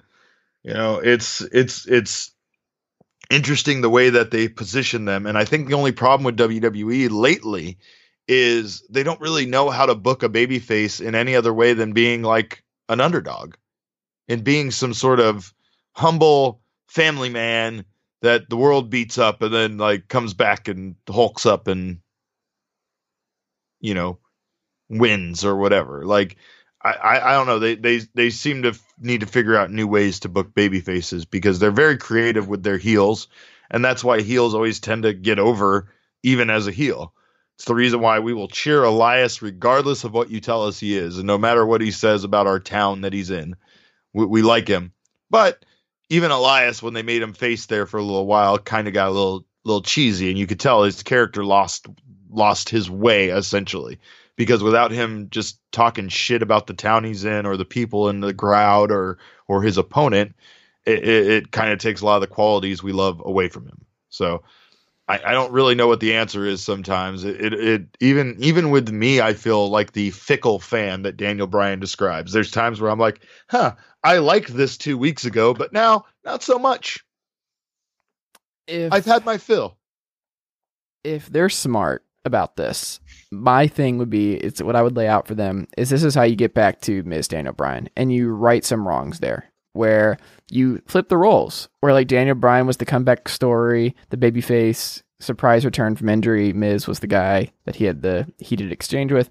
This time, Daniel Bryan's lost his mind and Miz is the voice of reason and that's your SummerSlam summer feud. You re- you do it all over again with different um, dynamics, and maybe it works better. I that's what I would do. Is I would build back towards Daniel Bryan and The Miz, just with their characters in different places now. I Yeah. think that's how you see if this works. No, yeah, That's- that- that'd be absolutely. my thing. Absolutely. Not to mention the fact that we're, you know, like you said, full circle from where we were. We have Daniel Bryan being one of the biggest heels in the company, and and arguably by that time they could build Miz up to be one of the biggest baby faces. I mean, Yeah, the He's- he's guy. already He's already doing it a little bit with the Cleveland stuff, and just like there's an easy way to make him like the everyman kind of right. guy that And you know sep- sep- in baby faces. separating him this way from from Shane is a good good way to do it.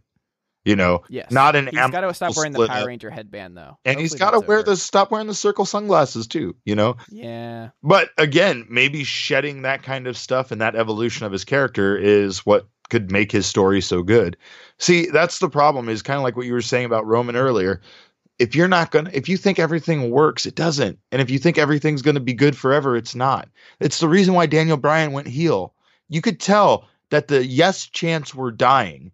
They were down to the point of being like a what chant. They were down to being like Well, that was just because they were watching Daniel Bryan have matches against Big Cass. Oh no no no no no no no no no no no no! This had that had nothing to do with it. It had to do with the the the the gimmick had run its course, and at the point when he came back, they were just trying to relive old glory days essentially with Daniel Bryan instead of having him come back fresh and new. And the Daniel Bryan heel turn has been one of the best things ever. He's so good at everything he does. But this particular heel turn has been what everybody describes when a wrestler gets into that perfect zone where they're just a, a ridiculous caricature of themselves. And Daniel Bryan, can you imagine how many times he's had these exact same conversations that he yelled at at the WWE audience with Brie? And Brie's just sitting there reading a magazine and rolling her eyes while he's talking about climate change and emission gases and whatnot. Like that's that's probably Daniel Bryan in real life, just not as annoying. And now he can just take all those feelings and thoughts and tangents that he has about the earth, and he can spew them as the biggest jerk in the company. It just all works so well. Roman Reigns is one of those kind of guys that needs some sort of change. Him being gone for a while at least was enough of a change for people to really get behind him and get excited about seeing him again. But like you said, we're conditioned to boo that music. He hasn't evolved any from his time at the Shield. He just became the one man Shield without the other guys, essentially. He kept the theme music, kept coming out of the crowd, he kept, still wears the vest, all of those things. And that's the reason why characters and people in wrestling grow stale you know, there was a time where Stone Cold wouldn't even have the same shirt from feud to feud. John Cena was the same way. But you know what I mean? Like there was a time where these guys would change it up like, "Oh, we're done with that now. Now I'm slightly different for this like next month and a half period of time where we're where we're building up to this pay-per-view." You know, there was just always these times where these guys evolved and their characters became something different. Now the problem is is when a guy's character is is popular, is successful at one point, they want to like bottle that and keep it that way pristine forever so the audience will always cheer for them in that way. And it's like that's not the way wrestling audiences work. And and people grow tired of seeing things very quickly, especially in the day and age where it's a television show every week. So you're not talking about people going to see a live wrestling show and giving a month between it. You're talking about a weekly television show that then we get all sorts of video updates and things on the website and all sorts of other stuff in between. So it's easy, very easy for any even successful gimmick or wrestler for for them to grow stale really fast with overexposure. I agree, but thankfully our our uh, favorite wrestler as a as a whole on this podcast, uh, Kevin Owens, will never get stale because he can reinvent himself at a moment's notice. He can reinvent himself in like in the middle of a promo. Like what he did last week was just phenomenal, and what he did last year, I don't know if you remember that Montreal promo he did, where he literally had this promo and then was just on fire and was the heel in the match, and the crowd ended up wanting him to win the match by the end of it. I don't remember who he was facing. Was it Cesaro? I don't remember who it was, but it was someone the crowd wanted to see win, and he just he turned them, and it's that, that's why Kevin Owens is the best professional wrestler in this company. But to uh, to to cut promos from a bowling alley or from a movie theater and have them still be one of the best things on TV that week just goes to show. You know what I mean? Like it, it, and the the big thing there was it was different. It was yeah. a small reinvention of his character, but it's nothing. But he can do new. that at a moment's notice, right? And he it can do it. Yeah, you know, oh, it's so good. He's so good, and I'm glad that they have him in this position. I've always thought of Kevin Owens as being a face. I've always thought of him as being the everyman because he literally looks like 75% of a wrestling audience when you look at their crowd.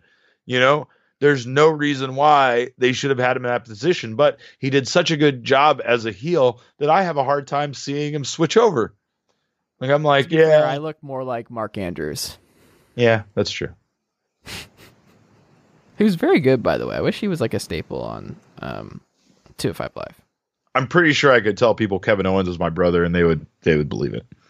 No, oh yeah, you don't look that much like Kevin. Oh Owens. yeah, we got we got the same terrible hair beard and oh. and hair. Yeah, it's bad. Huh. we're I've built we're built similar. I wear shorts that say fight on them all the time. There's some similarities there. do you do you, is that is that a thing? Mm-hmm. okay. Okay. Derek, we have to run, but I could talk professional wrestling with you all night long. I could give you great road dog jokes all day long. I could do all kinds of things. I don't I don't believe that. Can I I, I, gotta make you sigh about something before we sign off. No, no. Are you sure? No, that? Good. Oh, I'm good this week. I'm good this week. I think I, I actually don't even think I hate you right now. Mm-hmm. Yeah. But I mean, can you give the Braves that Greinke though? That'd be nice. Oh, come on. Come on. You don't need him. Like you're finishing last in the NL East this year. What What is the point?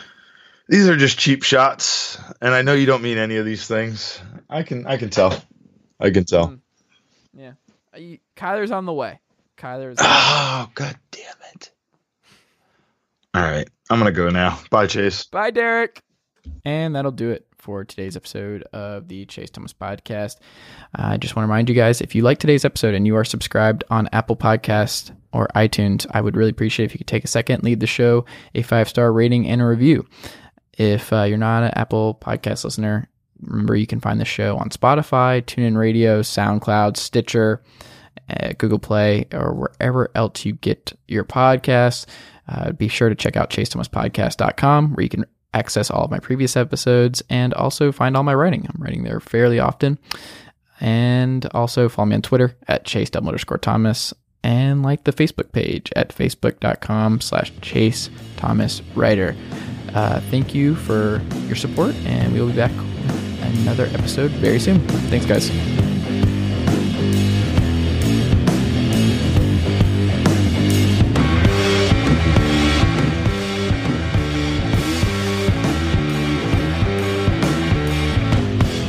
Nicely done, nephew. Chase Thomas Podcast. Hell yeah. Sugar Ray Leonard, Roberto Duran, Marvelous Marvin Hagler, and Thomas Hearns. Legends, whose four way rivalry defined one of the greatest eras in boxing history. Relive their decade of dominance in the new Showtime sports documentary, The Kings, a four part series premiering Sunday, June 6th, only on Showtime.